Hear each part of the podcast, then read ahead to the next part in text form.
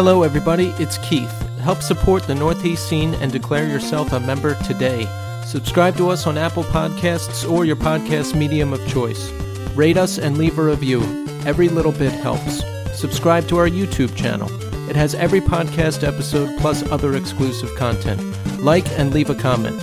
Follow us on Instagram and Twitter at TheNEScene. Also, continue to write us at northeastscene@gmail.com. We want to share your experiences as well. And now, here's the show. I am the devil, and I am here to do the devil's work.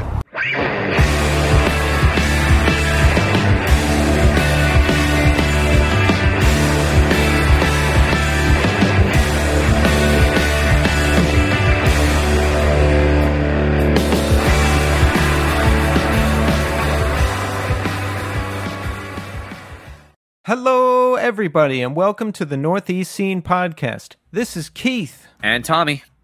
And we're back with a special Halloween episode of the Northeast Scene. Tommy, are you terrified? Are you scared? Are you shaking in your boots right now? I don't have boots on, but yes. Well, for this creepy, terrifying, scary episode of the show, we have a very, very scary band, The Beautiful Mistake, or Tommy, should I say, The Bootiful Mistake. Ugh. Call Gary. He could have made that joke. Well, we have spoken to the gentleman in The Beautiful Mistake. It's a very fun conversation, a lot of great stories. Excellent band. You are not going to be disappointed. You might be. I mean, you know. Tommy. I'm sorry. I have to put you through some rigorous Northeast Scene training. You don't know how to do this. You have to speak highly of the show all the time, no matter what. I'd rather be honest. No, we don't do that here. Do you like the Halloween sounds I have for our Halloween? No, it's way episode? Too long. It's so long. It's so long. I was just about to yell. I'd be like, why is this still happening in the background? I'm going to leave it on for the whole first segment. Okay. Tommy, what do you do anything for Halloween? What do you got planned? Now, this weekend, I'm going to, this Sunday, which is actual Halloween, I'm going to watch Halloween. I'm going to watch Halloween 2, and I'm going to watch the Halloween 2016 film that came out, which was very good.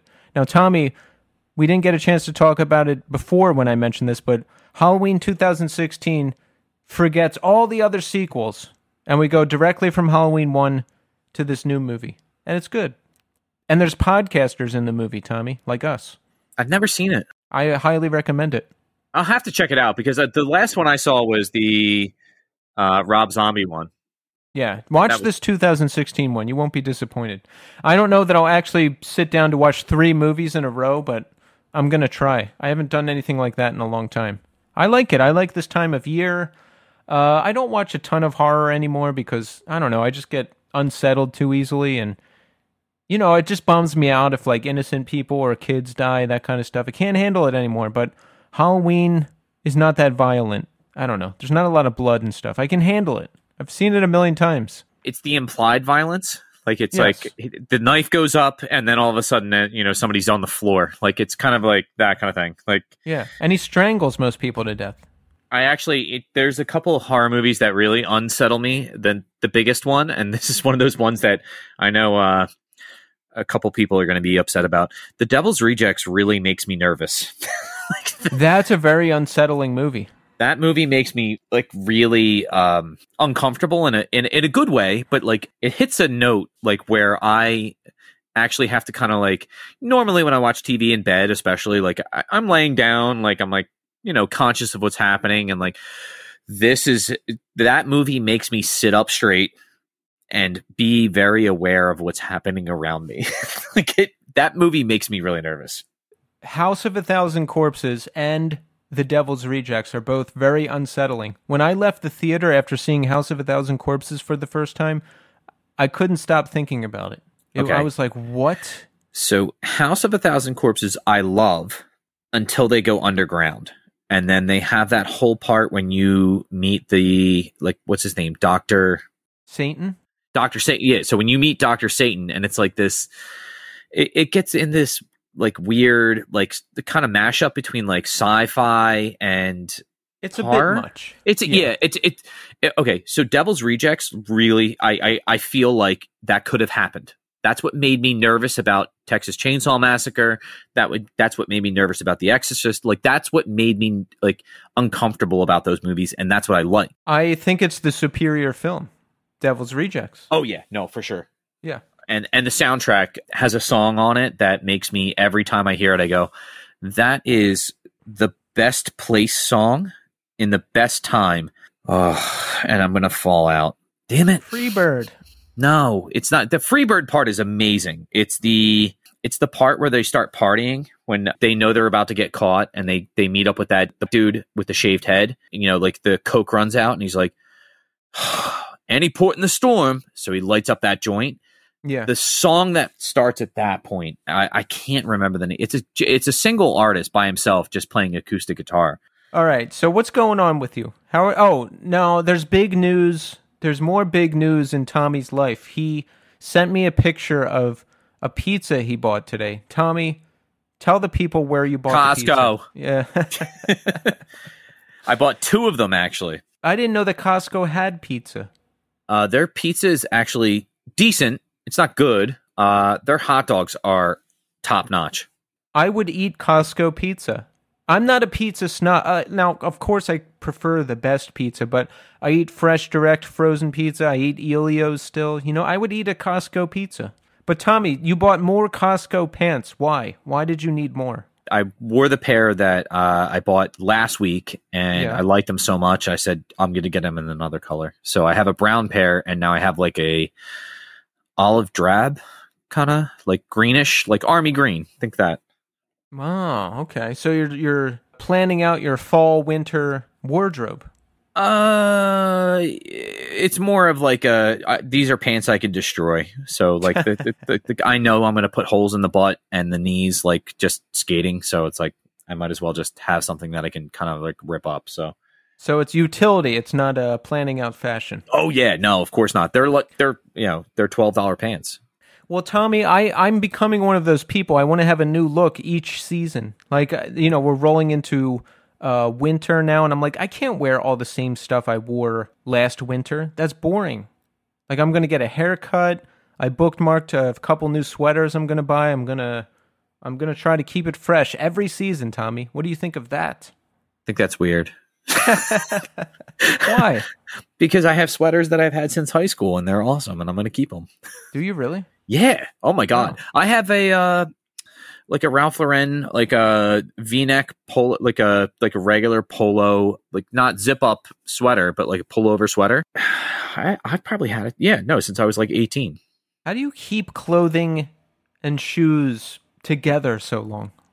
It's weird. All right, clothing is a hard one because essentially I don't wash them a lot. Does that make sense? Like, yeah, I do that too. Yeah, if I don't sweat in them, like I'm not washing them. Yeah. Shoes are a whole different story. So shoes come down to essentially what I do is after I wear them, depending on when I wear them, I just wipe them down with like Clorox wipes and then like a tissue, like, and just kind of like make sure there's no stains on it. And then the thing I found out, like probably in the last like 5 or 6 years, I used to stay away from white-soled shoes, like anything that had a white sole on the bottom. Those are the easiest to clean. They look the newest, like the New Balances that I have right now that I just got probably a year ago, look like they're out of the box because of Mr. Clean Magic Eraser. Yeah. That's it. I know that. Yeah, that's all. You know, I know how to take care of clothing now. I turn it inside out and wash it on the gentle cycle, cold. I air dry all my best stuff. You know, I know how to take care of the clothing now, so that's good. I just get bored of wearing the same things, you know? So each season I want to introduce a couple new pieces, Tommy. I have to stay fresh and relevant. Well, I mean, you pay a lot for your clothes, so it makes sense. Oh, there's that too, yeah. Yeah, so like there's that turnover of like, all right, I know this is expensive, so I'm going to, you know, wear this infrequently. Like I'm not going to wear it all the time. I don't wear it out. And then on top of that, with me is I think like clothes are like utility. Like, yeah, it becomes like I wipe, you know, like I write on a whiteboard all day. So like there's a lot of times where like I erase something on the board and it gets on my sleeve, or like my clothes become disposable. So I only wear them when I know like I'm not going to do something like seriously in terms of like damage wise. I see. Well, how are you doing personally, Tommy? Is everything all right? Oh, you know what? You had the baby's birthday party today. How old? Two? Yeah, she's two now. Now, folks, Tommy had a full day of hosting people and catered food, and it was a full-on birthday celebration, and he still made time to record the show tonight. Can you believe that? His dedication is unrivaled. The analogy I made was it's the third act of Goodfellas. It's the helicopters are following me part. I got to go home. I got to stir the sauce. I got to make sure Michael's okay. I got to take her to the airport, make sure she's got her hat. Like it was that kind of chaos that somehow kept me grounded. And you know what? Here I am sitting alone in my apartment and I'm like, oh man, I can't play video games all night like I want to. Let me take 2 naps instead of 3. Let me eat at 6 instead of 8. And here you are, with a full-on family having a full-on party in your house. And I'm like, oh yeah, dude, I was up at 5:30. I was at the skate park by 6:10. I was home by 7:45, 7:50, at Costco at 9:30. It was a full schedule. Let's put it that way. And in the meantime, I had to raise children. So wow, I don't know how you do it. Me neither. Like it's an ever evolving process. We figure it out as we go along. It's like playing jazz. It's our passion for music and our passion for the scene, Tommy, that keeps us coming back. Yeah, and honestly, I'm not exaggerating. I really did like the band that was on tonight, and that song made me skate so fast, like because I had that moment of like I have to like get some energy out. And I think part of it is like I look at my watch and I see that I haven't done enough exercise for the day. And I'm like, oh, I'm going to do something in terms of exercise. And the biggest thing I always think of is, well, let's go skate. And I was like, let's skate fast. Usually that's OT the Real. But tonight was The Beautiful Mistake. This Is Who You Are. And the chorus is so good. Like that made me push really hard, which is scary because there's wet leaves on the ground. So yeah, they're really good. I wasn't as familiar with them back in the day, but you know, over the years, I've since listened to everything and I like it a lot, a whole lot. And you'll hear me talk to the boys about that. But listen, check back in with us in segment 3. You can hear more about us and you can hear more of my scary, spooky Halloween sounds tape. Ooh. What do you think, Tommy? I don't know. I think it goes on a little long. Well, the whole thing was 18 minutes. I cut it down to like 5 just for the show. What do you think of that? I think 5 is too long. I would have gone with 30. 30 seconds, 45 seconds, done. That's it. Well, who knows how much we'll end up in. But listen, check back in with us for another terrifying, scary, thrilling look into our lives. Ooh. But right now, we're going to talk to The Beautiful Mistake. Enjoy.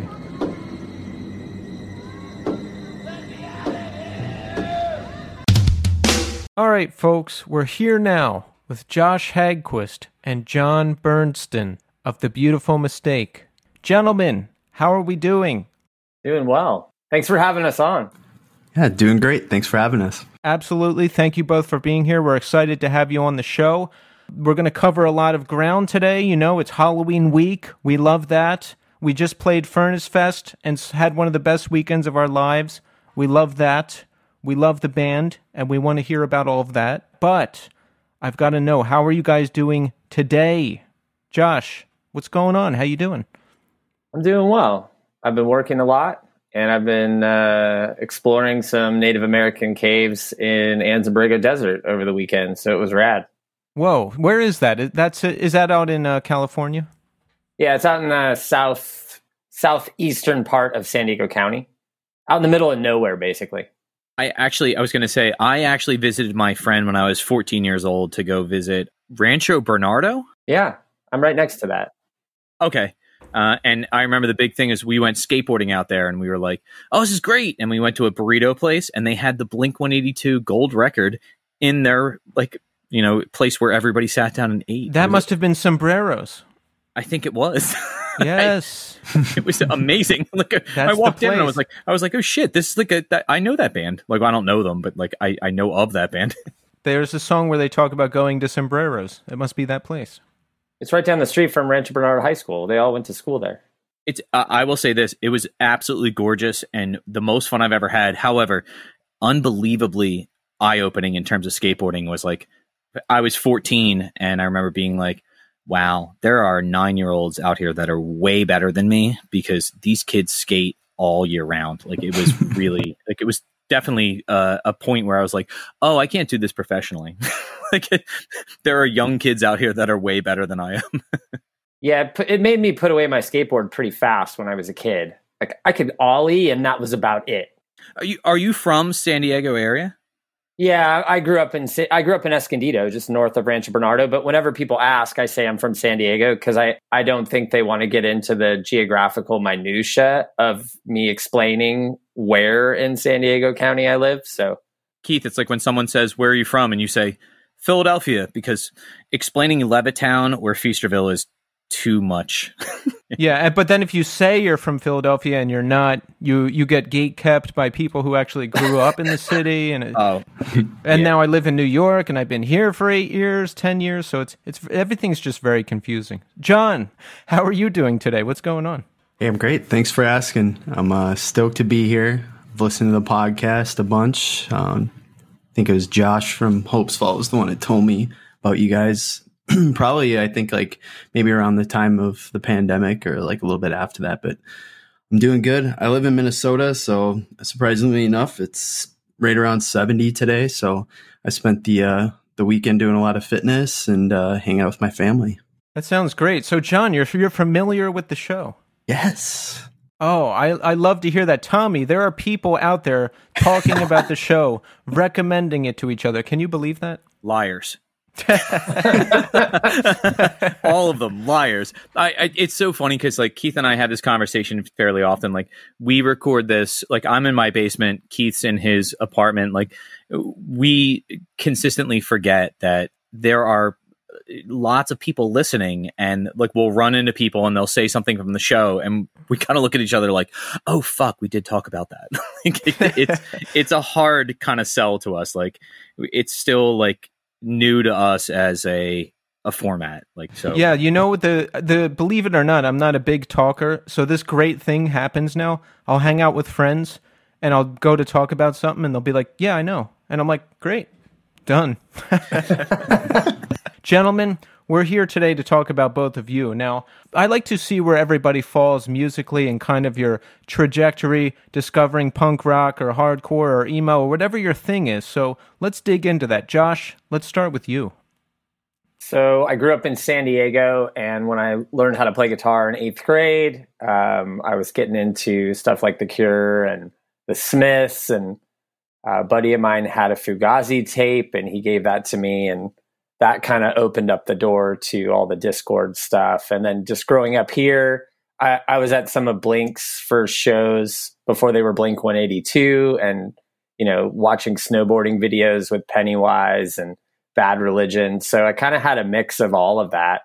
And then when Seattle kind of broke, you know, I was early in high school, and the Smashing Pumpkins and Soundgarden and Pearl Jam and all those bands, were pretty influential for me.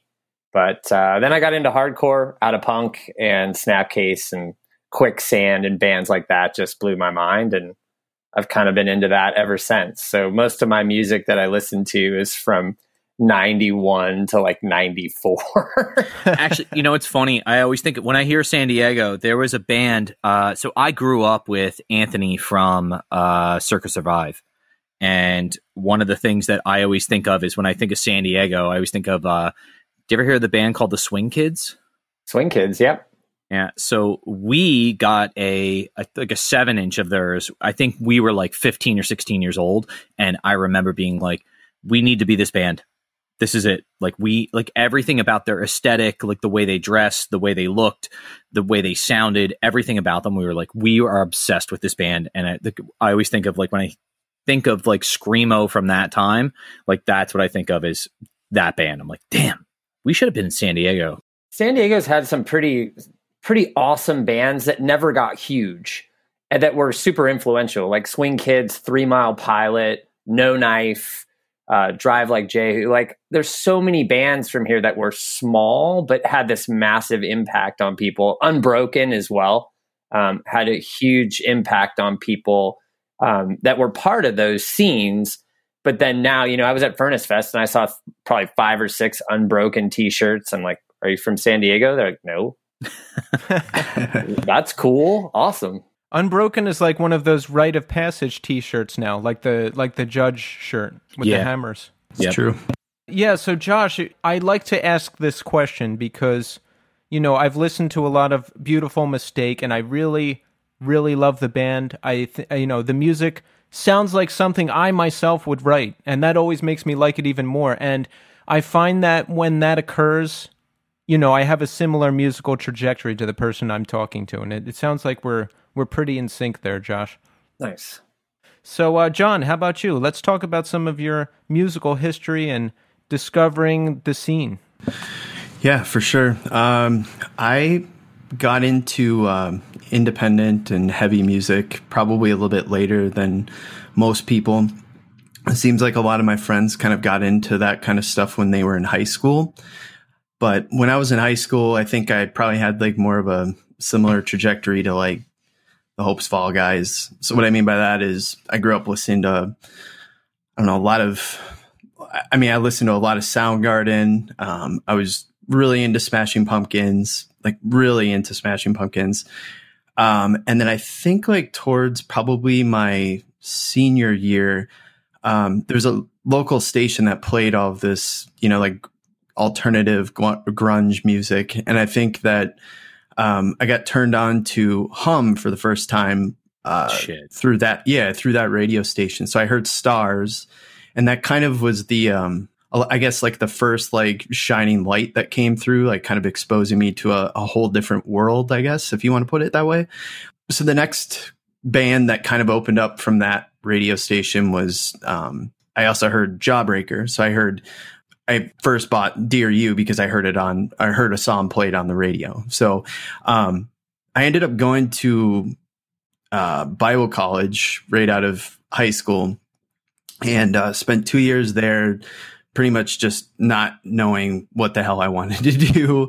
But I think the one good thing that did come out of it, besides obviously meeting Josh and the guys from Beautiful Mistake, was I guess like opened up my world to like a whole different trajectory of music. So I had a couple of friends who, you know, basically kind of, took me under their wing, so to speak, and kind of turned me on to all kinds of different music. So I think my freshman year of high school of college is when I first heard Mineral.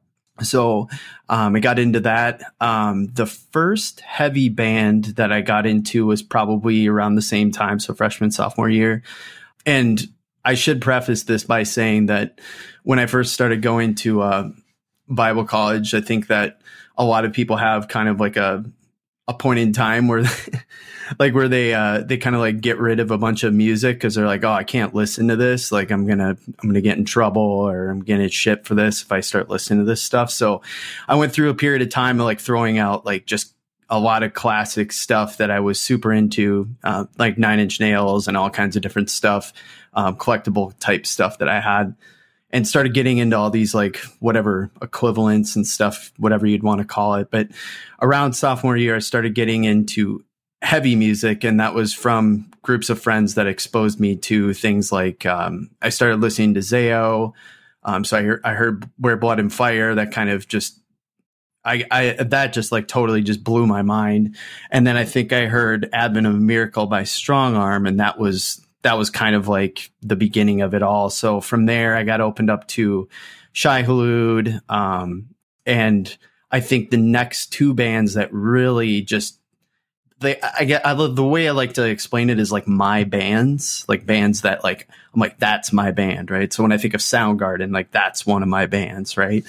So the next two bands I got really into were Hopesfall and Cave-In. So through listening to Strongarm and Zao kind of got me onto that path. And then I think once I moved to California, that kind of opened up a whole different world of music for me, because I started listening to all kinds of different bands that I obviously would have probably never listened to in my entire life. I think that I ended up finding out about Failure probably when I was, 21 or 22. And that was because Chandler, who did all the artwork for Hopesfall, turned me onto that, because we used to hang out quite a bit when I lived in California. So definitely an interesting path for me music-wise.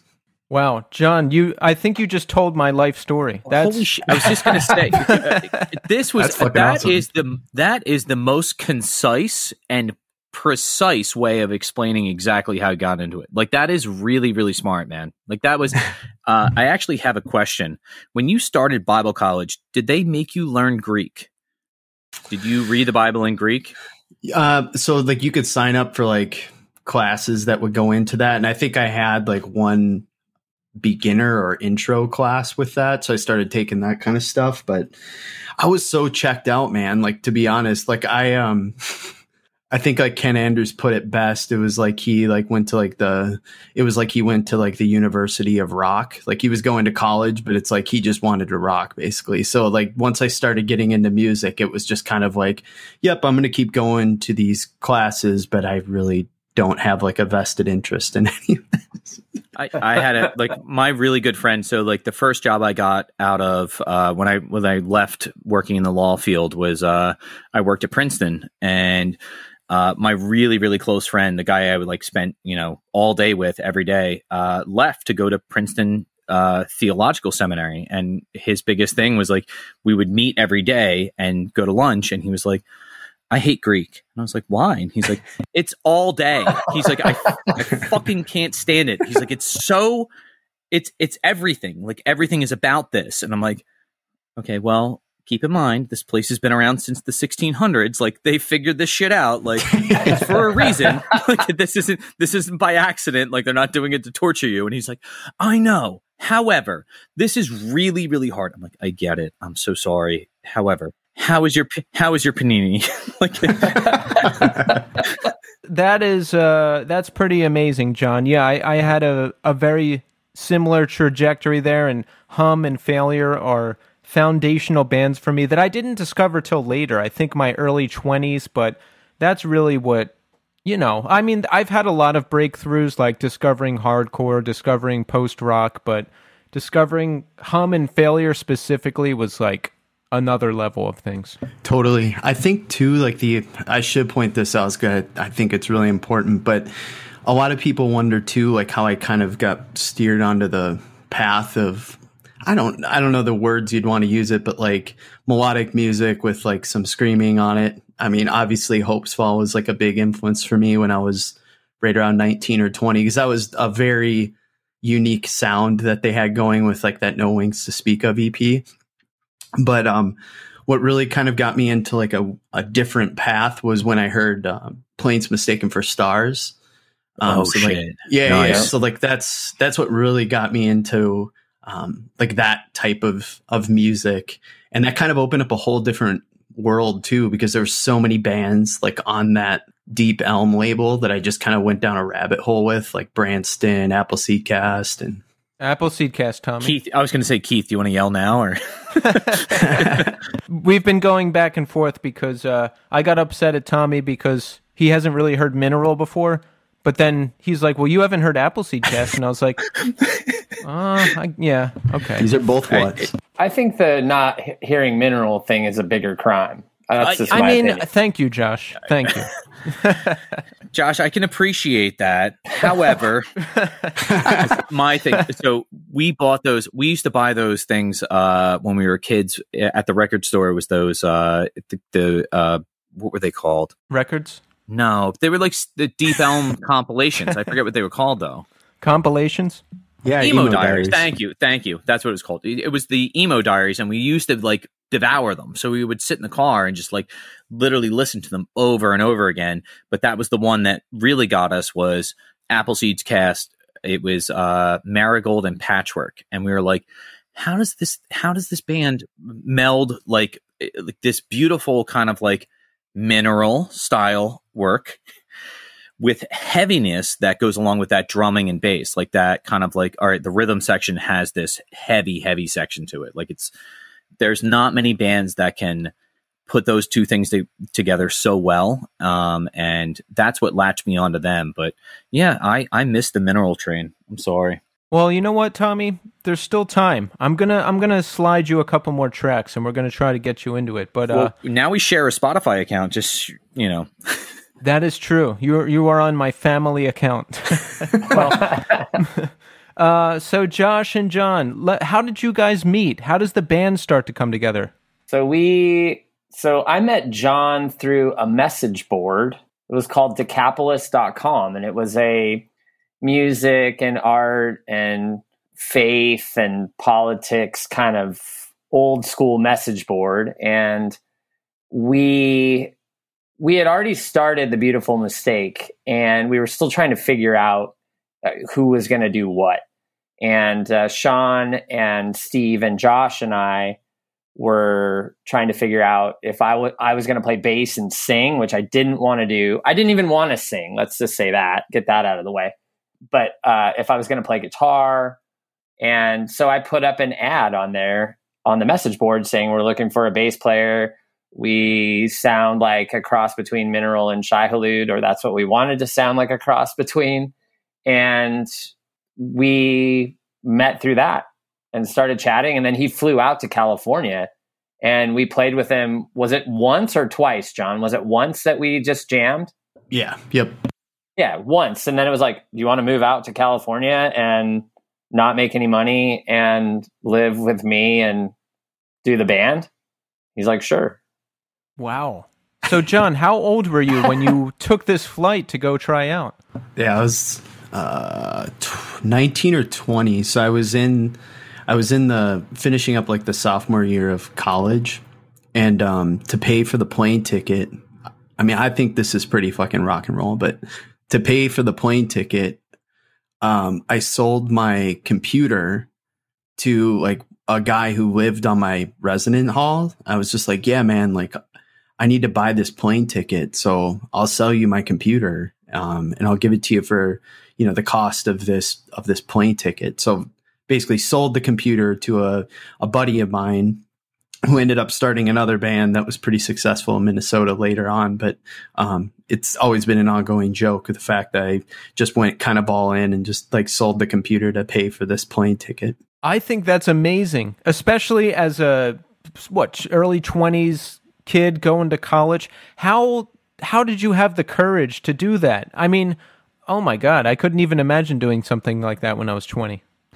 Yeah, I think the big thing was I was really enjoying playing music locally. And I think that the bands that I played in, we tried to play out of town shows or like schedule shows with like other bands that were coming through on tour. And I think eventually it was just one of those things where I was like, you know, it'd be really kind of cool to like just go on tour. And I knew nothing, right? I just thought it would be cool to travel around and play music. And I think that was what played a lot into making that decision. And I think too, like I talked with Josh quite a bit before deciding to even fly out there to try out. So, you know, we had both posted on this message board, so we did have some rapport that way, just talking about music. Yeah. I think we talked on like AOL Instant Messenger or whatever.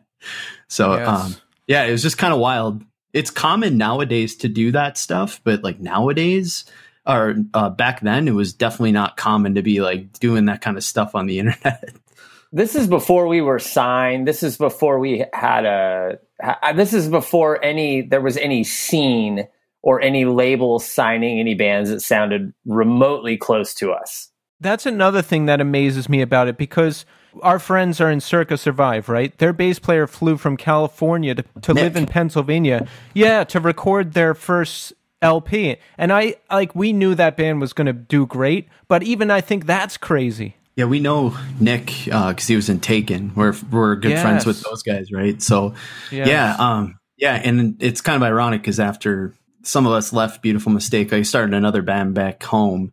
We played a couple shows like with Circa when they would come through because, you know, Nick would get the band I was in on shows with them locally in Minnesota. So Nick's a great dude and he's killer bass player. Oh yeah, Taken are awesome and Circa of course are awesome, and he's really solid. So all right, so John, you move out to California.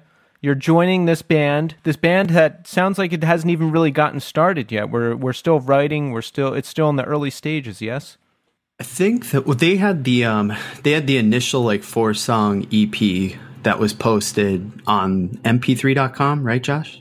Yeah, did we have that out when you joined, or did you join right when we were putting that out? I don't remember. Yeah, you had like 2 of the songs on mp3.com, but it hadn't been pressed yet.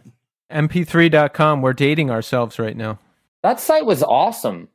That site was really cool. I mean, this was the infancy of digital music, but that's how we booked our first tours, because we would meet bands through mp3.com. So we met Tokyo Rose from New Jersey through mp3.com. We met Edison Clio from Michigan, and they booked us. I mean, we had played almost every show in Michigan with them for the entire band's existence.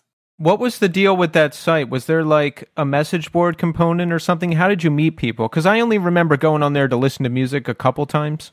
So there would be, you know, you could see where the bands were from, and then they put out charts every week. And you could see by region or by the whole United States. And so you would just start finding bands that were listed on the charts that were doing well, maybe in their area. And we were exposed to all these bands that we never would have heard if it wasn't for the website. So you'd see Edison Clio and you'd click them on. Oh, hey, they're really good. Hey, do you want to play a show? Sure. And then you start that conversation. And we did that a whole bunch of times, even with people just booking shows like concert promoters and stuff. So before label support or anything like that, it was kind of like the book Your Own Fucking Life. That was that book where it talked about doing all your DIY punk tours. It was kind of like that, but the digital version of it in 99 and 2000. That sounds like it would be really useful even today, if you could see how bands are charting in specific areas and then reach out. And just to kind of clarify, is this like their, Keith, this is a better question for you. Is this like their version of Centerfuse? Is that what it is? Oh, the message board. Yeah, that's what it sounds like. Centerfuse was our local message board. I've met bands through there. I think everyone I dated in my 20s I met through there. Message boards were where it's at. I ate lunch with the kid that ran Centerfuse, and I never knew it until he graduated, and they were like, hey, do you know Jimmy runs Centerfuse? I was like, who? like, fucking A, really? Get the fuck out of here. Like, I've heard of that. I'm not on it, but I know what it is. Yeah, we met so many people like through the message board that John and I were on, the Decapolis message board. That was run by this guy, Conrad. He was in a punk band called Goaty Hook from Pennsylvania. And I didn't meet him until the summer of 2019 personally, but I probably had like 6,000 posts on that stupid site and spent hours and hours. And I met girls and I met dudes on there that I, you know, became friends with, and it was pretty cool. All right. So we're together now. The band is together. John has moved to California. What happens next? How do things start picking up? Where does life take us? Well, we recorded a 4-song EP and put it out ourselves. And we had a buddy who owned who worked at a record store. And so they had these listening booths. Again, this is back in the day. And he put our EP in the listening booth in this record store. Well, it turns out this record store was weighted when it came to sound scan numbers. One sale counts as like 5 sales because it's weighting all the record stores around there that don't count them. Anyways, we started making the local paper, because we were the top seller, because our little self-put out EP was doing well. And it stayed in there for, John, was it like 6 months or a year that it was in there? Yeah. Yep. It was nonstop, and we sold through all of our copies of it, and it got attention from some different labels. So Chad from Militia Group saw that, and Lewis from Hopeless Records and a few others. They were seeing these and go, how is this band selling all these records in this one place? So it was kind of cool. Like that's how we kind of got our name out. And we were playing shows in Southern California, and we were buddies with the Noise Ratchet guys. And so there definitely was a scene that we were a part of, which was really cool, with, you know, the Chain Reaction, Showcase Theater, and Glasshouse. So we were putting in the work, but we were getting visibility based on this tiny little record store in Riverside that happened to report all of our sales to SoundScan. That's amazing. Like, so many bands, you know, they put out releases and they're touring, and there's like all this trudgery, which you guys did too, but I don't know, I've never heard this story before, where like this, the record is set up in the shop and it's like, hey, you're number one, let's run the thing for a year. Yeah, and it was our buddy that was just a huge supporter of us, and just really was passionate about wanting us to succeed. And he knew that we wanted to tour and we wanted to, you know, get signed and put out records. So that was his way of kind of helping us out. And that's what got us the attention of labels, was that, and probably coupled with mp3.com and just playing shows, you know, just putting in the work. So you ended up signing with Militia Group? Yes, we did. So how soon before you record your first LP and then you're getting out on the road and touring and stuff? So Josh talked a little bit earlier about a tour that we kind of self-booked through mp3.com. And that was kind of like a, I don't know, like a, we did like a one tour that was like maybe like a month or two or something like that. And it was not necessarily the best, but on the same sense, we were just a bunch of like dumbass kids and we were young. So it's just, we didn't care. It was just awesome to be on tour, right? So, but during that tour, we ended up booking the dates out to Lawrence, Kansas, Eudora, Kansas, whichever one it was, to record with Ed Rose. So we recorded Light a Match for I Deserve to Burn with Ed Rose. And I think we had, was it a week, Josh, in the studio? Yeah, we had a week. We had, I think, 6 days.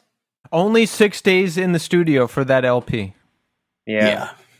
Well, I gotta say, you can't tell by listening to it, because I really love the record and it just sounds spot on. You guys must be pros. Thank you. I don't know about that. Oh, shit. Where do we begin with, John? Where do we begin with the stories on that? Dude. Did it get done in 6 days? Let's hear some of that. If Ed Rose was listening to this right now, he'd be like, these guys are not fucking pros. Let me tell you about this. Yeah, I would say for me, that experience was amazing, because that guy kicked my ass. Like, he basically, let's put it this way, gives you like a massive plate of humble pie and basically tells you like, you need to go back to the drawing board because you're not as good as you think you are, you know? So I am 100% thankful that experience happened and we got to record with him at that period of time, because it changed the trajectory, I think, not just for me, but I think also for the other guys in the band, and just for what would happen in the future for the band. So I know Josh probably has like a story or two about when they tracked the vocals, because this was a couple, there's like two different guys in the band who do like the screaming type vocals, but back then I didn't do that in this band. So our other guitarist, vocalist Sean, he did those, and then Josh obviously is the lead singer. So Josh, you want to tell one of those stories? Oh yeah, no, I don't want to tell. Yeah, you do. So the way that Ed did it, which in hindsight is not my favorite way of doing things, is recording everything and then all the vocals at the end. So you get all the guitar and all the bass and all the drums done, and then the last 2 days were going to be dedicated to vocals. Well, the probability that something could go wrong, like if you blow your voice out or something, is pretty high with that. But we just didn't have the time if that would happen. So we tracked all the music. It was sounding really good. We were really happy with it. And then it was, okay, let's go in and do vocals. And I was sucking. Like, I was not able to deliver. And so I think we did take after take after take. And it was just off. Like, it just didn't sound good. There was no power behind the vocal. There was no like feeling behind it. It just was kind of flat. It was really pitchy. And I think after, it probably was like 3 or 4 hours of do it again. He would just hit the button and be like, do it again, do it again. Wow. Do it again. One more time. And then he changed it to one more time. Like, that would be like motivating to me. Like, I would hear that and go, yeah, only one more time. This is awesome. I can do that. And that didn't work. And so finally, it was getting later in the day, and I don't remember exactly what he said, but he called me into the booth, and I had already kicked out all the guys from the studio because I was already really frustrated and self-conscious, and I was nervous and freaking out, and I didn't want them to hear how bad I was sounding. So I go into the control room, and Ed's just like, if you can't get these done tomorrow, we're done. Like, you have tomorrow to do the vocals. So whatever you need to do tonight to figure it out, and whatever you need to do to mentally prepare yourself, do that and come back tomorrow. And you have to get these done or we don't finish the record. And I'm like, well, that doesn't make me feel very good, because now I think Militia had budgeted $10,000 to go to Ed Rose. That's the number that I'm recalling. But I'm thinking in my head, I'm like, oh my gosh, like, I just wasted all their money. We're not going to have a record. The band's going to kick me out because I can't sing. And so I have to go back to where we were staying and sit with that all night. And I don't think I slept very well. And then I came in the next day and we nailed all the vocals. So it was like an act of God. Like, in terms of a motivating factor, does that kind of like pressure put you in a place where you go, all right, I need to really think about this and kind of practice? Or like, where, like, mentally, where does that put you? At the time, I was just scared shitless, I think. Like, I was just really scared. I was bummed about the possibility of letting everybody down. But I think in a way at that time, it was motivating to say, okay, I just need to go in and do it. I need to harness whatever I can to get this done. And I doubled all the vocals. So I would get a track that he liked and then have to go and do it again. So all of my vocals on that record, all 10 tracks, all of the vocals are doubled. That's unreal. And so, yeah. And it was funny because we finished probably at like 5 or so. And we had tickets to go to the Coalesce reunion show that night in Lawrence.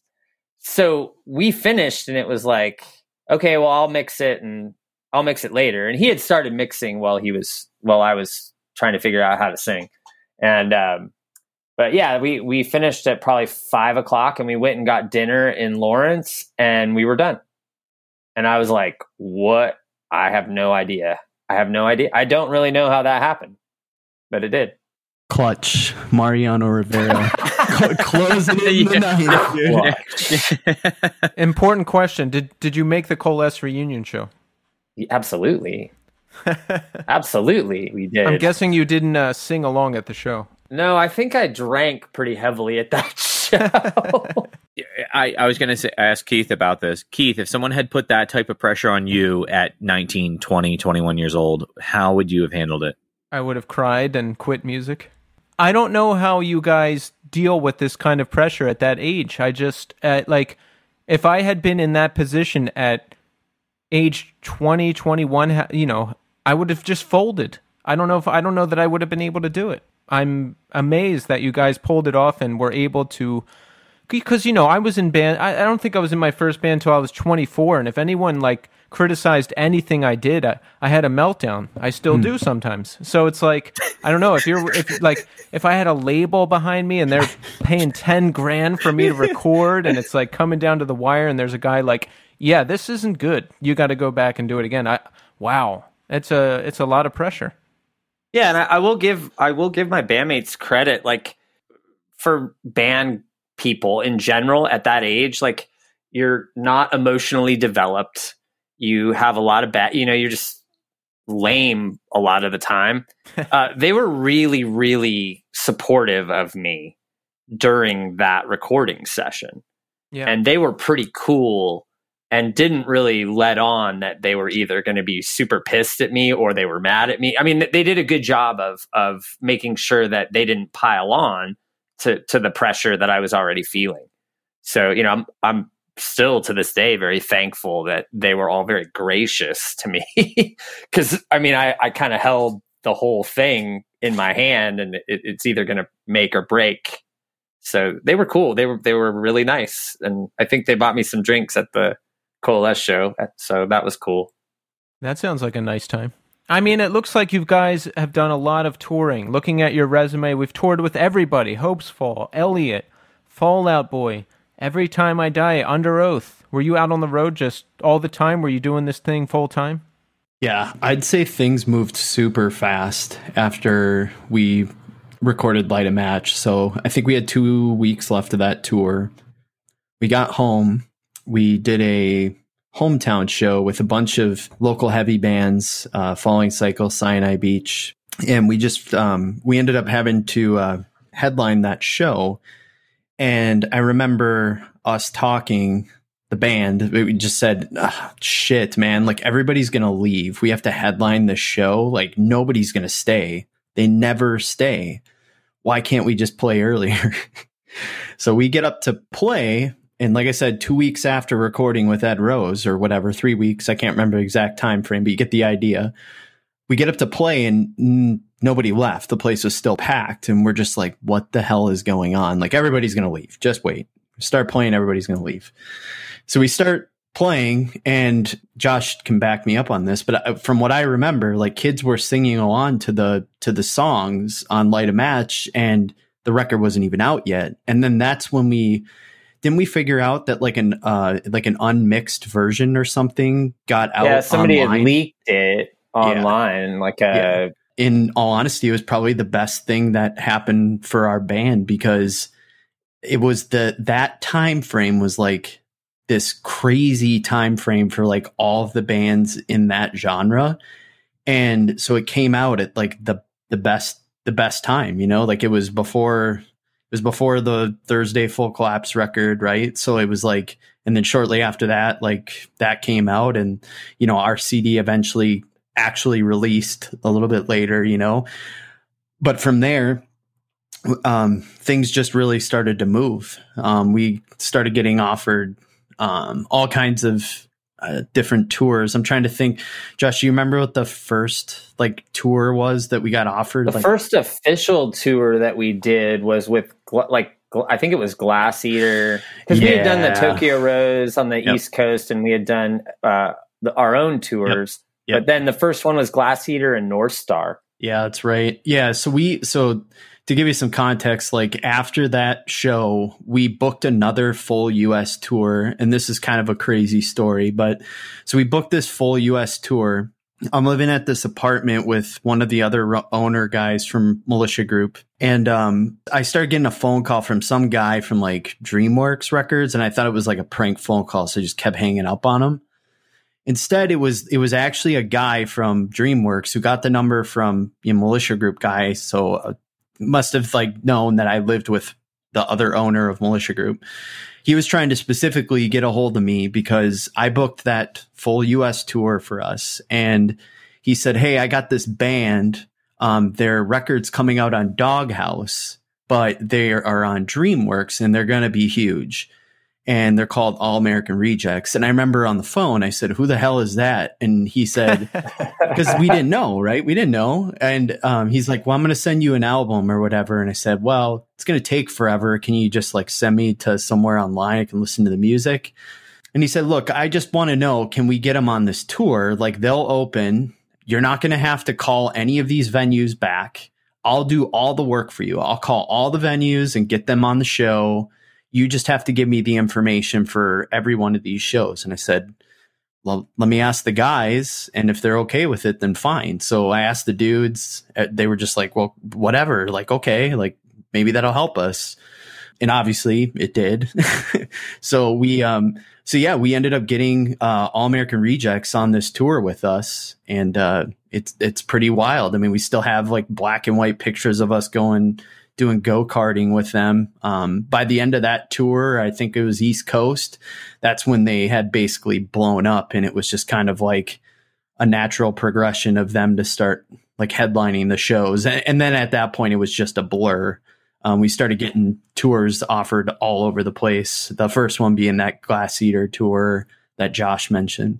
Were All American Rejects playing that Swing song on that tour? Yep. When you heard that, were you like, oh man, these guys are going to be big? Every time that any song that they played, we said that. Like, I remember Josh, was it Virginia or where was it they played the first show? I remember they showed up and they opened and we were just like, holy shit. It was Birmingham. Yeah, we were like, holy shit. These guys are like a rock band, you know, like they're like pro, you know? They had like in-ears and they had backtracking and stuff and like a whole merch display. And we're like, we're amateurs. What have we been doing? They were the nicest dudes too, the whole time. Yep. That's good. Because if someone has all this professional gear and they're a big deal and they're assholes, you know, it just makes you hate them even more than you would normally. Keith, this is the part where you make fun of me. Oh, yes. I don't know who the All-American Rejects are. Well, I think they were more mainstream, right, guys? I think of them as like just a mainstream rock band. Yeah, they did the Doghouse release as like, hey, we want some cred. We want to have that indie release before we jump to the major, even though we're already on a major and just licensing it to Doghouse. The joke for us was that if you opened for us, you were going to get huge. And we weren't going to get huge. It was crazy. I mean, after that, it was just a blur. We went on that Glass Eater tour. Then I think we got offered, or we did a little short stint with like Planes Mistaken for Stars, which obviously that just like fucking blew my mind, that the fact that we got offered that, just knowing that I listened to them when I was, you know, like first getting into this type of music. Tour. Yeah, they were crazy. I got to tell you a story really quick about that tour. So we played, it was a full West Coast tour with them. And so we played in Seattle, and Planes is up there and they're just destroying it. Like it's so heavy and dark. And I was sitting at our merch table and this girl walks up and she spends like $200 on Planes stuff. And we're like, she must be a really big fan, you know? And it was like, what was their EP? Like Fuck or Fight or Fuck with Fire. Yeah, all that stuff. And so she comes over to our table and she's like, what band is playing right now? This is awful. I'm looking at her. I'm like, what? I'm like, that's Planes Mistaken for Stars. You just bought all their merch. She's like, oh my gosh, I didn't know they sounded like this. She had only heard like the first track off an Emo Diaries. Oh no. Did she return the merch? She didn't. Oh, that's good. They had a no return policy. Good for them. Like, yeah. They were crazy, you guys. Like, I'm serious. That's like a big rock and roll story. Cause I remember they used to kind of beat the shit out of each other on stage and like spit on each other. And I remember, like, was it Reno that we played, Josh? Was that the first show? But I remember just watching them. I'm like, holy shit. It was just like, mind blown. I realized my perception of this band is completely off. I thought they were like a slow, quiet emo band, but they sound great. I like slow, quiet emo bands, but I don't know. I guess I listened to enough of them. I think I need to really do a deep dive on this band now. All right, so we're touring. Everything's a blur. Things are picking up. Are you guys thinking this is what I'm going to do for the rest of my life? This is what I want to do. I just want to play music. What kind of great things happen? Set the stage for us a little bit. Yeah, I think that was kind of when we went at it 100%. And we're like, yeah, this is the direction we want to go. And we're on a label and the gears are moving and everything's moving in a direction that was positive, you know, from a band standpoint. So we were all in before that, but once we started touring full time, it was just like the machine gets rolling and it doesn't stop. So we were doing tour and then we'd be home for a week or two and then do another tour and then be home and then another tour, and then we fly to England and do a tour, and then come back and do another 8-week tour. I mean, it was nonstop for, you know, at least about 2 years solid, John? Yeah, probably about 2 years solid. I think the first big time, the thing that I guess like it finally like clicked in my head, like maybe this is a bigger thing than I can really even comprehend, is we were on tour with Further Seems Forever, which for all of us was like that was a big thing because we all grew up listening to Strongarm and Further. And so we were main support off of that How to Start a Fire record with when Jason was the singer. We were in Nashville, and I remember our management told us that our first music video was going to start getting played on Fuse. So back then they would give us like a time frame of like when it would be on. So I remember telling people from back home, like in Minnesota. So all of my family is like getting together and having like a viewing party to watch like this, you know, music video come on. And it used to get played all the time on that. And then like MTV2. And we just had no idea because we're on tour. There's no internet, no TV, obviously. So we don't know what's going on. We just know that these shows are really good. And we just figure like all these sick bands like are for some reason letting our shitty band play with them or ask them to come out and play shows with them. Right.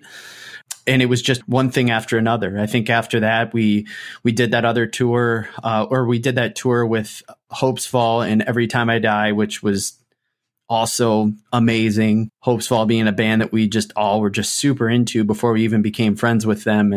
And then becoming friends with them was amazing as well, because they're great dudes too. Still friends with them to this day.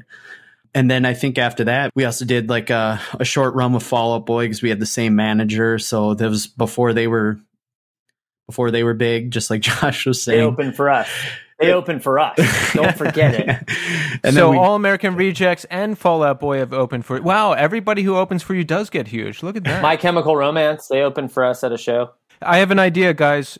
Open for yourselves. I'm sorry, continue. Yeah, I think like the next big one was we were main support for Brand New when they did that, when they had that Deja Enadu record, or however you pronunciate it. If I'm pronouncing it wrong, I apologize, but we were main support for that. And that was a big tour. And then I think after that, we got offered that we did like a tour with that band Funeral for a Friend that was on Ferret in the States. But they were really big in England. That's where they were from. And at that time they were huge over there. It was another time where we didn't know who they were. They specifically asked, you know, our management, like, hey, we want this band to come over and tour with us. The singer and a couple of the other guys in the band were fans of the band. So we went out to England. We showed up, had no idea how we were going to get around. There was a guy with a sign. So it was like one of those things you'd see in a movie. So it's The Beautiful Mistake. And we just talked to this guy. It's the tour manager of Funeral for a Friend. And we're just all confused and discombobulated. And basically they tell us, hey, you're going to be touring with them in their tour bus. So they had like a, you know, this massive tour bus, and they took us out for a week or week and a half or whatever it was throughout England. And we played some of the biggest shows we've ever played on that tour. And, and things just kept going from there. Toured with Census Fail after that tour. We got to know those guys because they were on that Brand New tour.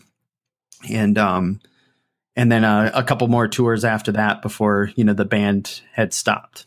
So it sounds like things were really rolling and they kept moving. So how does it all come to an end? I'll say this part and let Josh talk next. But I think what ended up happening was we were on a tour with Radio Takeover tour. That was us, Emery, Anatomy of a Ghost / Portugal the Man. They were playing Portugal the Man songs starting on that tour. And then the AKAs, which was Mike Ski from Brothers Keeper's band, like after Brothers Keeper. So we did that tour. That was like a headline, quote unquote, tour for us. Emory was just blowing up at that time. So they were just, I mean, they were just honestly the draw on that tour. And I don't know. I think like partially halfway through that tour, we were putting together the rest of the touring cycle for the rest of the year. So we were going to be doing like a 2-week thing with Spitalfield, like a co-headliner thing coming up after that. And there's a crazy story about this next one that we can maybe talk about if we have time. But we were also asked to be main support for Andrew WK. So we were going to be doing that after the Spitalfield tour and then Warped Tour through the summer. Basically what ended up happening was there was a death in the family while we were on that tour, and we had to cut it short early. And by the time when we got home, two of the members in the band had decided to leave. And then shortly after that is when I decided to step away, because I had a couple of family issues back home as well, like illnesses and stuff that I had to take care of. So Josh, let's hear this from your perspective. I mean, we've got all these great things lined up and everyone has to leave for various reasons. Where were you at with the whole thing? So, you know, yeah, the momentum was there and things were going well. And I think the almost 2 years of being in a van with the dudes, and, you know, it's a tough life to live, and it's hard to work things out when you're that close to people 24 hours a day. And I think that we all had kind of reached a point where we were pretty frustrated with each other. I don't think we were communicating very well. So when everyone stepped away after that headlining tour, I didn't want to stop. And there's a whole bunch of reasons why, but basically I just didn't want to give up on my dream. And that was to do the band. So I got some fill-in people and we went back out on tour, and it was really humbling, because I don't want to say humiliating, but I could probably say that too. We were going to places where we had played before and sold out, and we were maybe getting 50 people out. And that doesn't necessarily pay the bills to tour. And so promoters who had booked us before, you know, booked us by name only when I brought the new guys out, and we were playing all the old songs, but the momentum had completely gone. We didn't have a manager. We didn't have a label. Basically, nobody was really interested in what we were doing. And with that scene getting so big, by late 2004, you know, you had Fall Out Boy, you had Thursday, Taking Back Sunday, My Chemical Romance. I mean, all these bands were huge, and we missed the boat with canceling tours and having the member changes and things like that. So any momentum we had vanished, and I kept grinding it out with the hope that, well, one more tour, you know, the next tour is going to be better. And we did some cool tours. I mean, we toured with Branson. We toured with Dead Poetic and As Cities Burn. We had some good shows. We recorded an EP. We were talking to Equal Vision. Dan from Equal Vision had come out and seen us play. He wanted to sign us. And I did that with the new members until late 2005. And we got home from a tour, and I had a 3-record deal from EVR ready to go. Like, it was going to breathe new life into the band, so I thought. And I got home, and I was married at the time, and my wife was not into me doing any more tours ever, pretty much. So I got a normal job, but I got the job thinking, oh, like, I'm going to let this ride for a couple weeks, and then I'll just decide to go back out on tour again and sign the EVR deal and everything. But I wasn't in a good place, and I didn't have the hustle, that the drive to make it happen anymore. So that's kind of what happened. And it's funny too, because I saw, like, I called Dan from EVR and I said, I can't do it. Like, I can't sign this. I'm really bummed because I've been a fan of EVR since I was young. And it's one of those labels that just is so seminal, but I couldn't do it. And it's funny because I saw him at Furnace Fest and I went up to him, gave him a hug. We reconnected, and he's like, I just want to thank you for not signing that contract because it would have been a train. It would have been a train wreck. And I said, no, I'm glad I was honest with you, you know, because it would have been a huge loss of money for EVR and it would have been a train wreck on our end. So it's funny how that works out, you know? Yeah. Everything circles back around. And I want to get to some of the Furnace Fest stuff too, but I have to ask Josh, at that age when everything stopped, how did you deal with it? Because I'm just thinking about myself at that age. All I wanted was to be in bands and to play, to tour. That was my dream. That's all I wanted. That's all I knew. And, you know, everybody has to leave the band for various reasons. The momentum died. You're trying to hold it all together and you can't. You have to walk away from this deal with an iconic record label. How did you cope? How did you feel at the time? I mean, honestly, it was I was just a ball of resentment. You know, I was pissed at John and Sean and Josh. I was pissed at my wife at the time. I was pissed at myself. Like, there was so much anger, and it was funny because I got a job at Starbucks. Like, hey, I'm a guy with no skills. It's been on tour for like 5 years. What do I do? I got a job at Starbucks, and this is right after we stopped touring, and people would come in and be like, aren't you from Beautiful Mistake? You're like, yep, making you a latte. And like a part of me would die. Like, and I'm not trying to be melodramatic. Like, I was broken just because I was like, this, my life sucks. Like I just hate everyone. And I just had a lot of anger and a lot of just animosity towards everything, like woulda, coulda, should've. Like I would think that all the time. So it took me a long time to get over the, hey, it didn't work out and that's okay. And you got to move on with life. Josh, can I be real with you for a second? That's actually why I stopped doing music, because of that exact moment of like thinking that I would try it and fail miserably.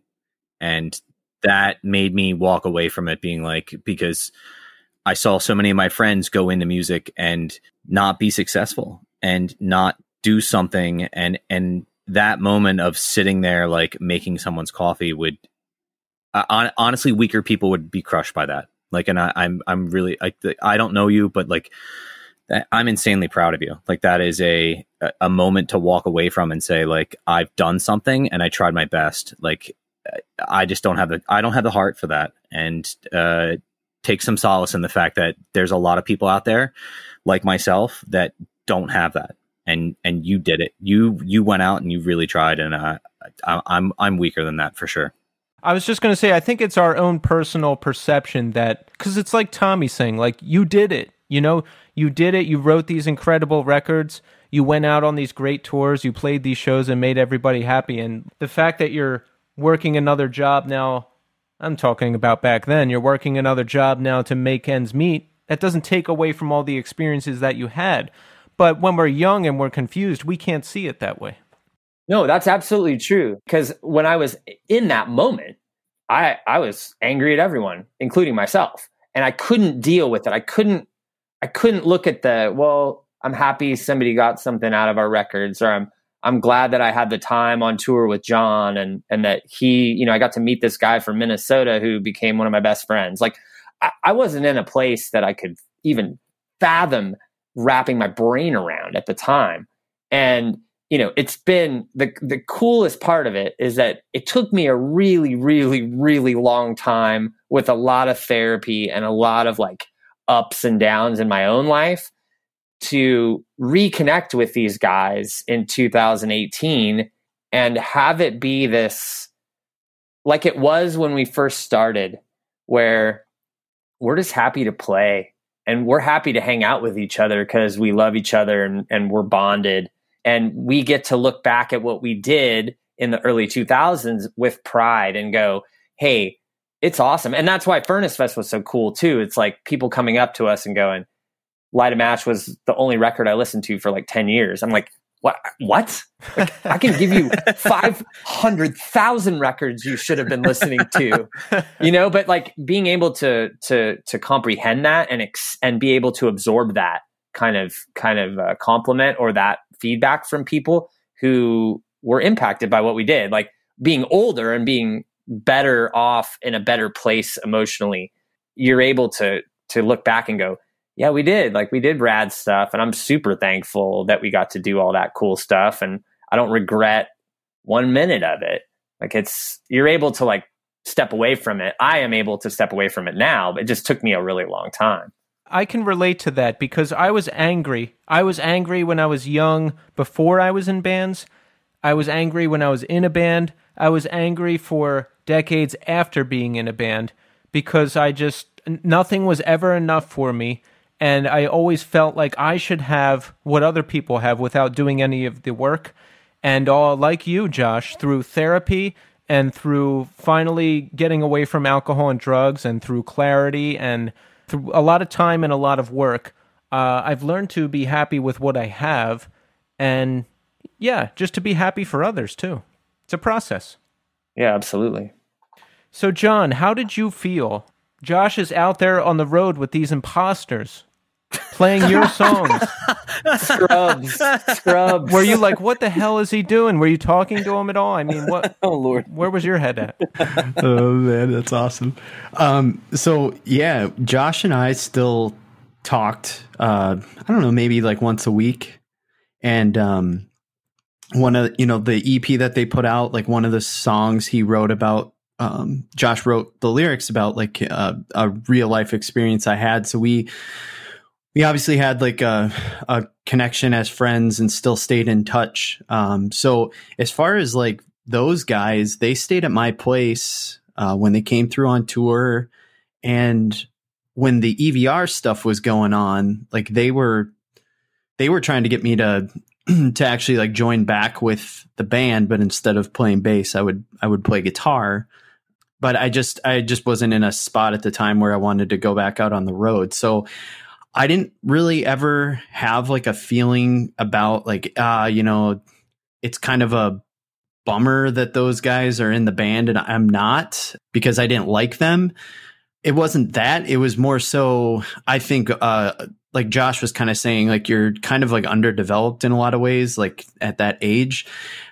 I would be lying to say if I didn't get upset at the fact that the band was still continuing. I'm sure, like, I mean, I would be at a friend's house and the music videos would still show up on Fuse and people would talk about it and bring it up to me. And every time it got brought up, it was like another conversation to have about like why I left. And so every time it was, 100% a selfish thing, like me being upset at the fact that I left, and that's not even those guys' fault. It's not Josh's fault. I chose to leave. So it's just me being a shithead, basically, like just being an idiot. So how did you guys come back together? How does the conversation start? So in 2018, a buddy of mine, Josh, from the band Dogwood, they were doing a reunion show, a couple reunion shows in Southern California. And he asked if Beautiful Mistake would like to play. So I said, yeah, I'll reach out to everybody and see where they're at. And we had probably talked here and there a few times, but not a ton. And so, not with me, with the other guys, you were talking to the other guys, but not with me. I was talking to the other guys. Yeah. I hadn't talked to you yet. And so, kind of put it out there, and everyone seemed kind of into it, and then talked to John. And I think the biggest part of it is that, you know, like I said before, like being in a van and having money issues, and there's a lot of things that happen when you're in a band, and whether it's money or it's, you know, personal space or reactions, everything's heightened. And, you know, I was an underdeveloped, egotistical 20-year-old who made decisions based on emotion and said things that I regret. You know, I mean, it's the normal stuff.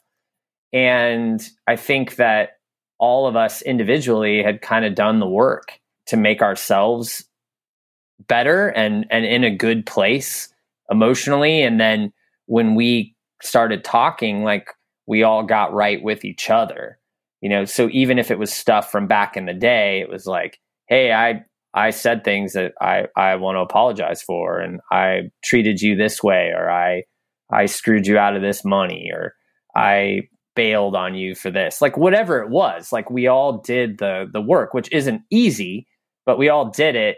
And it was cool because we were all in good places in our life.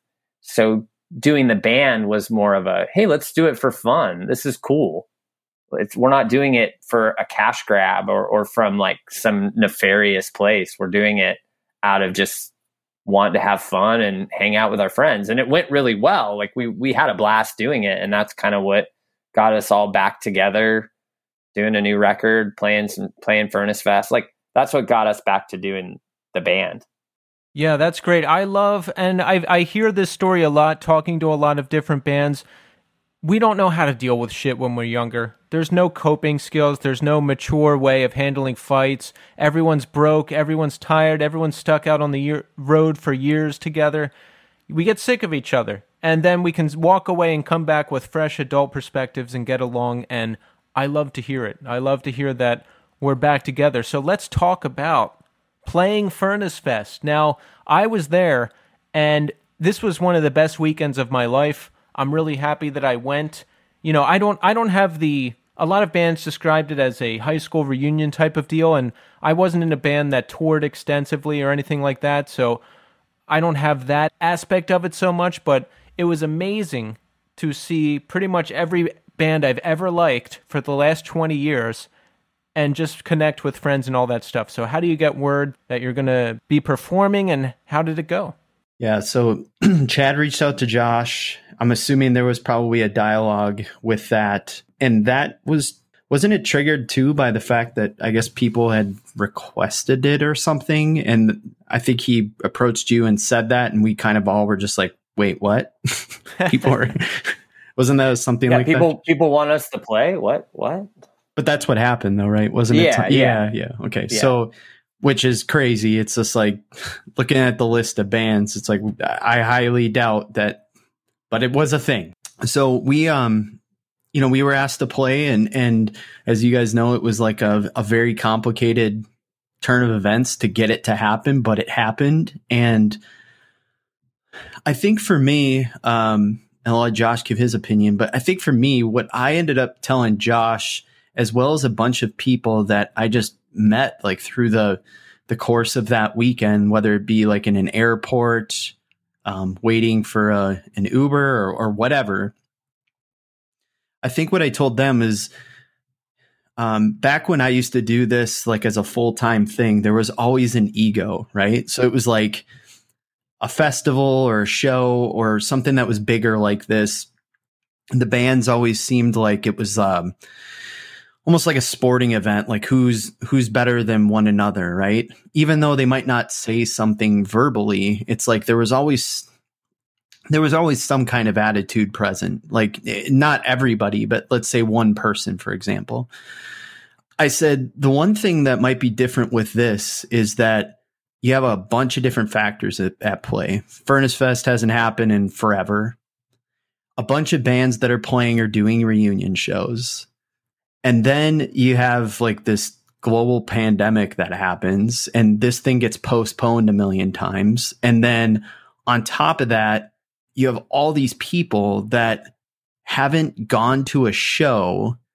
And then you have all these bands who maybe this was their first show back in like 2 years. So it's like, not that it's a competition, but it's like, everybody's kind of at like a level playing field, unless you're maybe one of those like larger bands that started touring again, right? But even with that, it's like the point is nobody was worrying about it. Nobody's looking at each other. It's just like, hey, this thing's going to happen and it's going to be fucking sick, right? So, and I think what happened was it was either going to be that, or you would have people being jerks, and I really didn't feel that was what was going to happen. So when I showed up and when we were at the fest, the best way I can explain it is there was like a a thing to that whole weekend. It's like they captured lightning in a bottle, and it was like you could just feel it when you were there. And that's the only way I can explain it. I know it probably sounds cheesy, but it's like, even talking about it right now, I get like chills, right? And as Josh knows, like, I almost didn't perform. Like, they were going to have somebody fill in because of just comfortability and like going.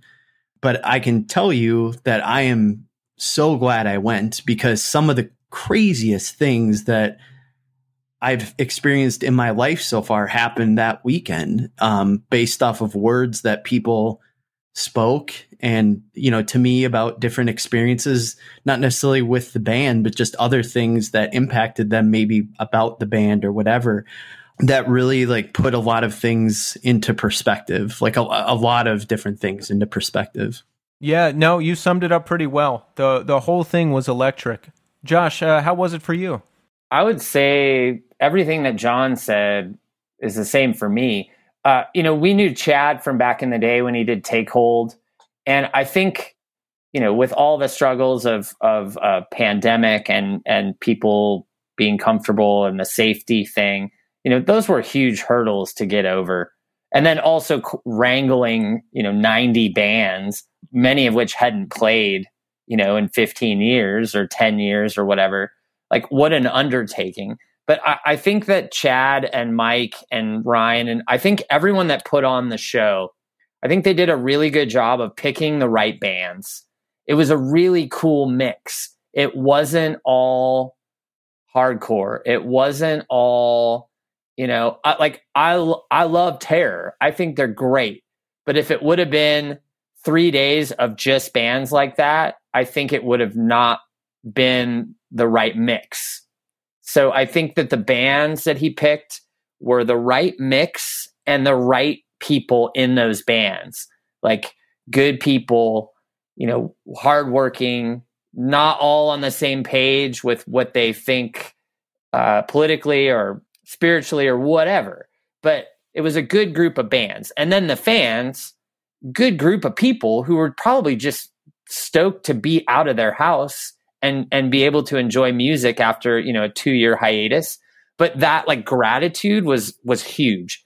And seeing that vibe with everyone, it didn't matter if they had a mask on or not. It didn't matter if they were religious or not, or straight edge or not. Like, it was a really diverse group of people and diverse group of scenes, but it was so cool. It was so perfect. And I can't wrap my brain around how perfect it was. So it was lightning in the bottle. And for us to be included in that, I mean, I'm super thankful that we got to do the things that we did back in the day, but we've never been as culturally relevant as Thursday or Taking Back Sunday, or, you know, those bands from our era that were quite a bit bigger than us. So for us to be included was something that we were really, really thankful for. And it was really humbling for us. And then just talking to people, you know, we met these guys from Colombia who flew to Furnace Fest to see us, their favorite band. And Light a Match was the only record they'd ever heard from us. And they listened to it for like 10 years straight. They knew every word. They knew every guitar part. I love that. Like, and for me, I know we all have been, but I'm so far removed from that. Like, you know, when you're touring, you're talking to people every day, and, you know, there is ego with that. And yeah, you meet people every day that are like, oh, you're my favorite band. And after a while, I think that it's easy to become kind of dismissive of that. Like, oh, thanks. Really appreciate you coming out. Like, you're kind of going through the motions. So none of us have had that for years. And so there were multiple times for me, and I don't know if it's the same for John, but I lost it. Like, I couldn't handle it. People were talking to me and they're like, oh, your new EP, this song, like, really got me through my divorce. And I'm starting to cry and be overwhelmed emotionally because, yeah, that song's about my divorce. Oh, wow. And I can't, I love, like, half of me is like, I love that you connect with it. And that's why we do music. That's it's an expression of our own emotions and our own things that we need to get out. Like I jokingly say to the guys in the band, like I get my wiggles out, you know, like if I write something that's heavy, like, and John's probably the same way with what he writes. It's like, you get your wiggles out, you get, it's cathartic. And so half of me is like, oh, I'm so thankful that you connected with me and with the band on this level. And the other part of me is like, I can't even deal with this right now. Like this is so heavy and rad, but way heavy. So there were moments like that. And I'm like, I'm super thankful for even those moments because it was such a meaningful, and like, I wanted to go back and do Furnace Fest the next weekend. And I've wanted to go back every weekend going, I'd rather just hang out at Furnace Fest because there was no news. There was no divisiveness. There was no people screaming at each other because of this or that. Like, it was just nice to be around people that were cool. Josh, when you have someone that has that type of reaction, that visceral, like, I love what you do, especially nowadays, like, do you have a hard time, like, controlling the idea? Like my initial reaction was when someone tells me something like that, I want to hug them. With the world we have to deal with now, is that like something you have to temper? Like, how do you deal with that?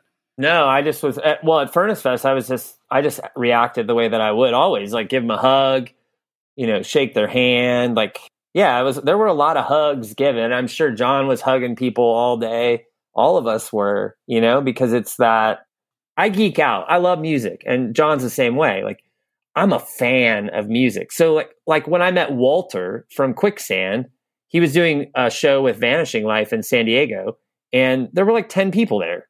I mean, this is Walter from Quicksand. I want to like stand out on the corner and be like, Quicksand's the greatest band ever. What are all you stupid people doing at your home? Come to the show. And so I met him after the show, and I was like, hey man, I'm really sorry. Like, I'm going to geek out right now, but like Slip got me through high school.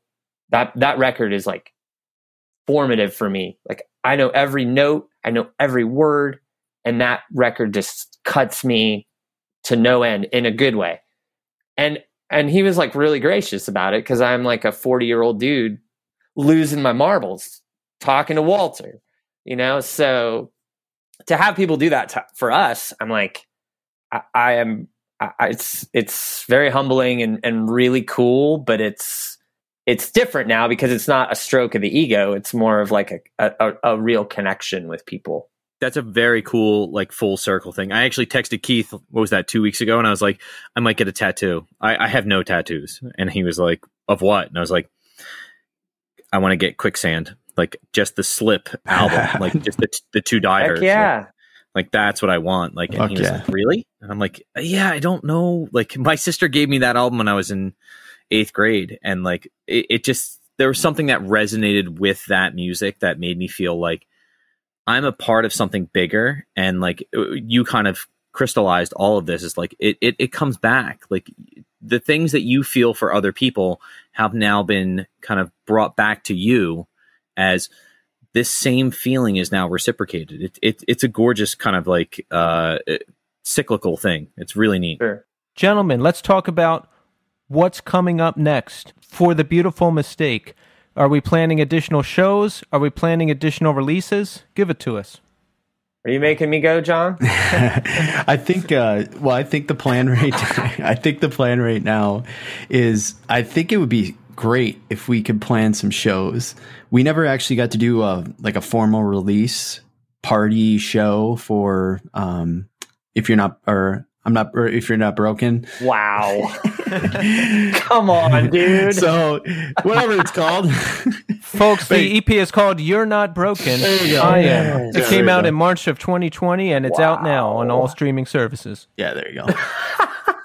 Yeah. So we never get to do any release shows for those. Thanks, Keith. We had those planned, and then the pandemic happened. So I think it'd be sick to get back to doing that, but I think we're still having some logistical stuff to like navigate that stuff. But I do think that we're probably going to be trying to record again. I know that we're also talking about maybe trying to do something special for the 20 year of Light a Match for I Deserve to Burn. So I know we've been looking into some stuff with that. So I'm hoping the answer is yes.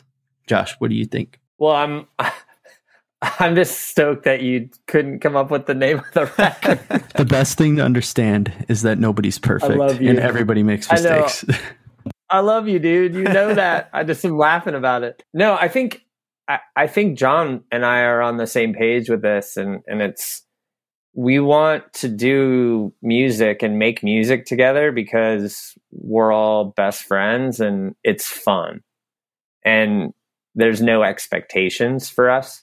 And it's not like, it's not Johnny Mistake and Josh Mistake, like getting back at it. You know, it's John and Josh, and we get to share something really cool with each other and with our bandmates, and we get to make music. And I think, you know, not having any expectations, like we're not going to go on tour, it's not going to happen, but we want to keep, you know, making records and playing the occasional show, and, you know, definitely want to play Furnace Fest next year, because that would be awesome.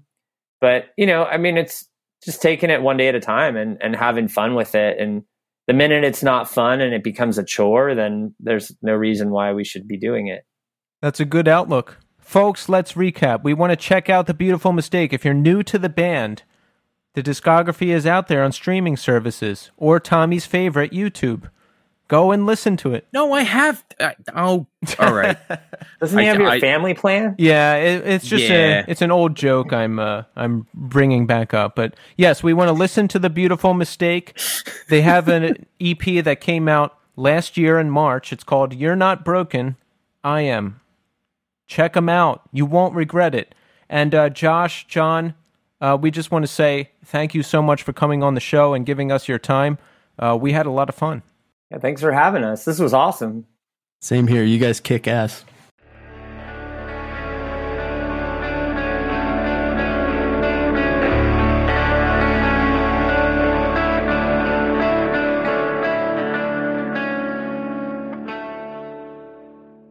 There you have it, folks. The Beautiful Mistake. Wow, that was a real pleasure talking to Josh and John. I love the band. Tommy, they had a lot of great stories. And it was heartbreaking a little bit to hear, you know, they're rolling. Cause I don't know, because usually you hear like, oh, you know, things were dropping off, music industry changed, all this stuff. It seems like they had a great momentum going. A lot of the guys couldn't do it anymore. That momentum stopped, and then they couldn't pick it up again. And, you know, they were separated for a while, but thankfully they came back together, and they're playing some shows now. They got some new music out. They got to play Furnace Fest, which was a great time, and I don't know. I really like talking to them. Yeah, I really identify a couple times where like Josh was talking about, like, it's hard for me like to kind of like talk about that part of my life. But I think one of the things is like, I thought initially like getting into music, like it was going to be instantaneous success. Like, and then you watch people go on to be really make other bands and make music that you appreciate. And then you go, why am I not part of this? And I think there's a big part of me that recognized like, well, you don't have the musical ability to be a part of that. So ground yourself in what you do have ability in, which is clearly being able to talk and instruct, like, you know, like, and that's, you know, that's why I'm a teacher. And that's why I think I do well with teaching is I like what I do and I feel passion for it. But it doesn't take away from the fact that, like, I felt passion for music the same way I feel for teaching. Like, that's it's hard to hear someone say, like, you know, I tried really hard and then it fell apart, and then have to kind of pick up the pieces after that. That was my biggest fear, was like I was going to try something after being in a band and then it was not going to do well, and it was like, oh, fuck. Yeah, I don't think I never really tried like these guys do. You know what I mean? I didn't figure out a way to do it full time and just make money and survive. I wasn't out on the road for years. I just did those 2 tours with This Day Forward. I didn't commit to the lifestyle. And maybe, I don't know, I think part of it was fear. I think part of it was just survival. I had to pay for myself. No one was paying for me. I worked full-time office jobs. I didn't figure out like some nighttime hustle or anything like that to make ends meet. And I don't know, maybe part of what you're saying too, where like I was just too afraid to commit to it because what if it didn't work out? What do you do? Yeah, I think that's another kind of like big part of this is like I think I have regrets with certain parts of music, but it's also like the same regret I have when I look at like, oh, you're too old to join the military. Like, I look at it and go like, oh, you're not allowed to join the Marines after a certain age. Like, fuck, I can't even be a Marine. Like you see a door closed and you're like, oh yeah, fuck. Like I am old. Like, like I'll be 40 in April. And it's like, God damn it. Like, I guess I missed out on a window of opportunity that I feel like I should have taken more advantage of. Another thing which we already mentioned, but I always forget, there are people who listen to this show. Sometimes even people we have on as guests, because we were saying thank you to the guys for being on, and John was like, no, really, thank you. Like, I love the show. I listened to it. And we were like, wait, what? Really? Yeah. Like, obviously we know people listen to the show because I look at the statistics every day, but it's still, there's a lot of work, and yes, there's like difficulties sometimes that Tommy and I have to deal with, but we love it. Like, it's still so much fun that we forget it's this thing that's out there that people listen to. Yeah, and I think, was it John or Josh that actually said something to the point, like the effect of like, when it stopped being fun, and I'm like, this is still fun. Like, this is still fun to me. I still enjoy coming down in my basement and spending time and talking to you and talking with bands that we love. Yes. But I actually just kind of dawned on me, I neglected something. How are you? Me? Yes, well, you. People that only tune in for the first segment are be like, Tommy's a fucking dick, bro. He didn't even fucking ask this week. No, I knew I was going to get to it in this one. Listen, I'm great. I had a band practice again this past weekend that was phenomenal. Like, the first two didn't last that long because the drummer was injured and, you know, we just couldn't play that long. And when I enter into any new creative pursuit, there's a lot of resistance within me. I don't know what it is, but like, I don't want to do it. I think it's fear. Like, when I almost talked myself out of doing the acting thing completely. The night before we recorded the first episode of the show, I was like, we can't do this.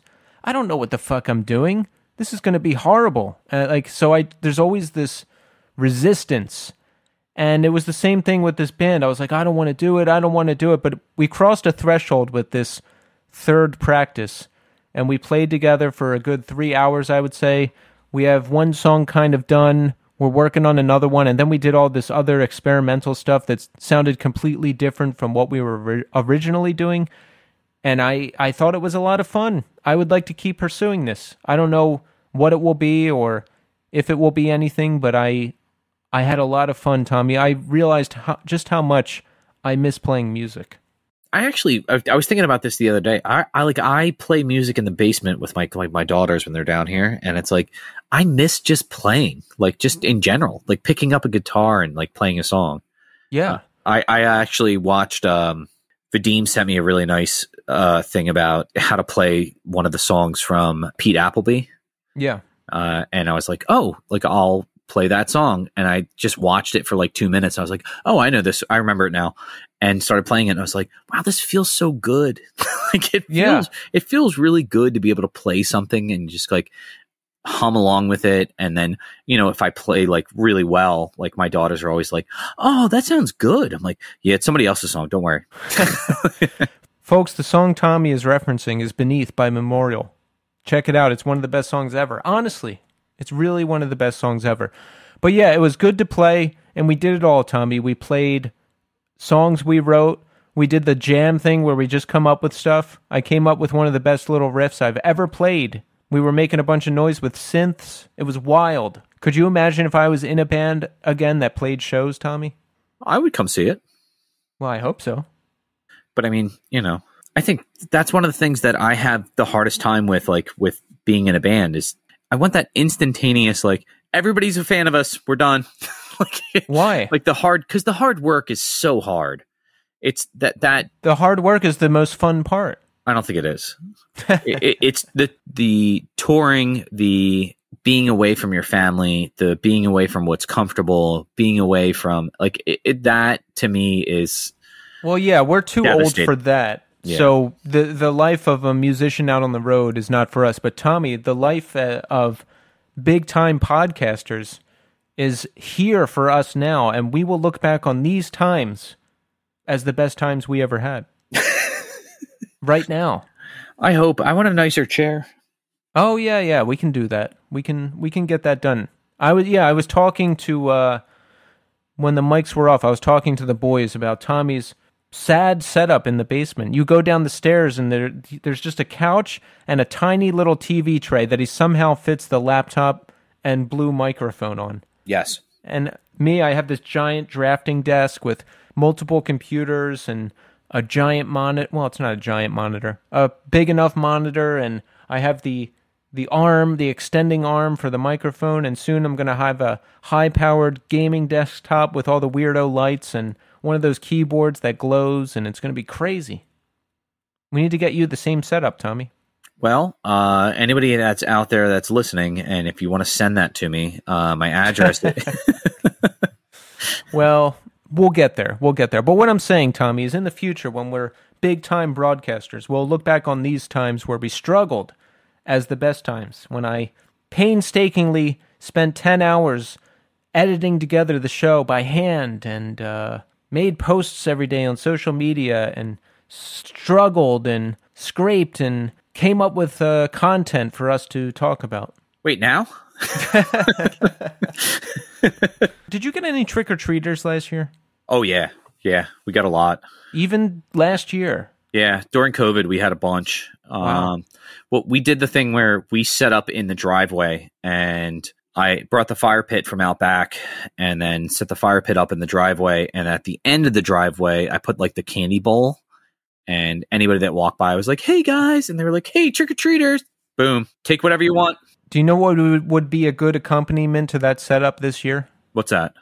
My Halloween Sounds terrifying cassette tape. Why don't you like the tape? Why you don't like the seasons, Tommy? You hate tradition?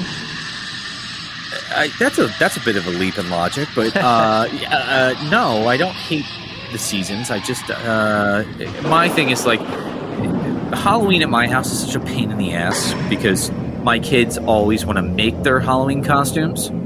Yeah. So we just spend a lot of time with a hot glue gun and cutting things out and shaping things and making things.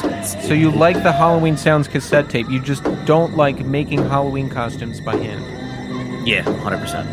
Okay. And this comes back to the cheapy stuff. Like, I literally, like, you know, we went to Michael's and was like, all right, let's get some felt, let's get some poster board from the dollar store, let's make some costumes, whatever you want to be. And they chose. I constantly think about ways that I can save money. Yeah, no, that's it. Yeah. So Evelyn is a donut, Eleanor is a Hershey bar, and the baby is going to be a gumball machine. Now, did all the kids plan to be sweets separately, or was this a themed costume idea for all of them? Yeah, so they planned this out as a group. The baby obviously didn't, but yeah, she just kind of gets pulled along to whatever's happening.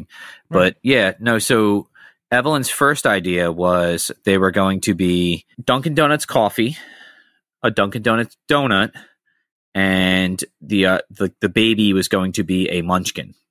And it was like, oh, that's cute. And we kind of went off that idea because we were like, all right, well, let's see what this looks like. And we found a bunch of costumes that, you know, we could make. And then Ellie was like, I don't really like coffee. I don't want to be a coffee. I was like, all right, let's figure something else out. So we ended up with donut, candy, and gumball machine. Gumball machine was pure like Pinterest from my wife. She was like, well, we can do this one. Well, that sounds nice. Yeah, so that was it. There was no more to that sentence. I'm sorry. All right. Well, that's it. We're out of time. So make sure you tune back in next week. Now, I'm going to do something unprecedented, Tommy. I'm going to drop some hints about next week because we're very excited about our guest. It's a return guest, and this guest will be promoting their upcoming record, which I would say is our favorite record of the year thus far, and likely for the entire year. Oh, shit. Is it Halloween Sounds? It is the creator of the Halloween Sounds tape, Vincent Wonderful. Price. No, you know who I'm talking about. Oh, of course. Yeah. We're very excited, and you're going to be excited too. So buckle up. We're going to be back, and you're going to be here because we're in this together. What do you think of that, Tommy? I can't say anything else because I know who it is, and I want to, like, I feel like I'm going to blurt out what it is, so I'm going to stop talking. Yeah. Yeah, or like, you'll like veer off into one of your Tommy things where I know you don't have shit to say. Yeah, and you're I literally have nothing right now. So words are just spilling out, and I'm like, he's got nothing. I have nothing. How could somebody with so little to say be saying so much right now? Because we have to fill up time. I'm looking at the timer right now, and that's all I'm thinking about. Yeah, we're down to our last second, so that's it. We had a great time. Thank you, Josh and John, for coming on the show. We'll be back next week. So thanks, everybody, for listening, and until next time.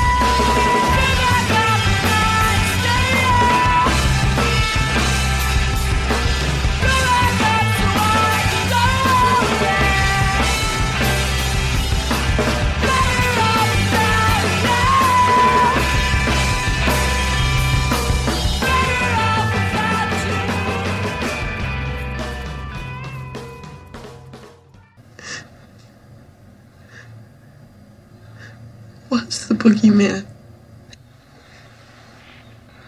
As a matter of fact, it was.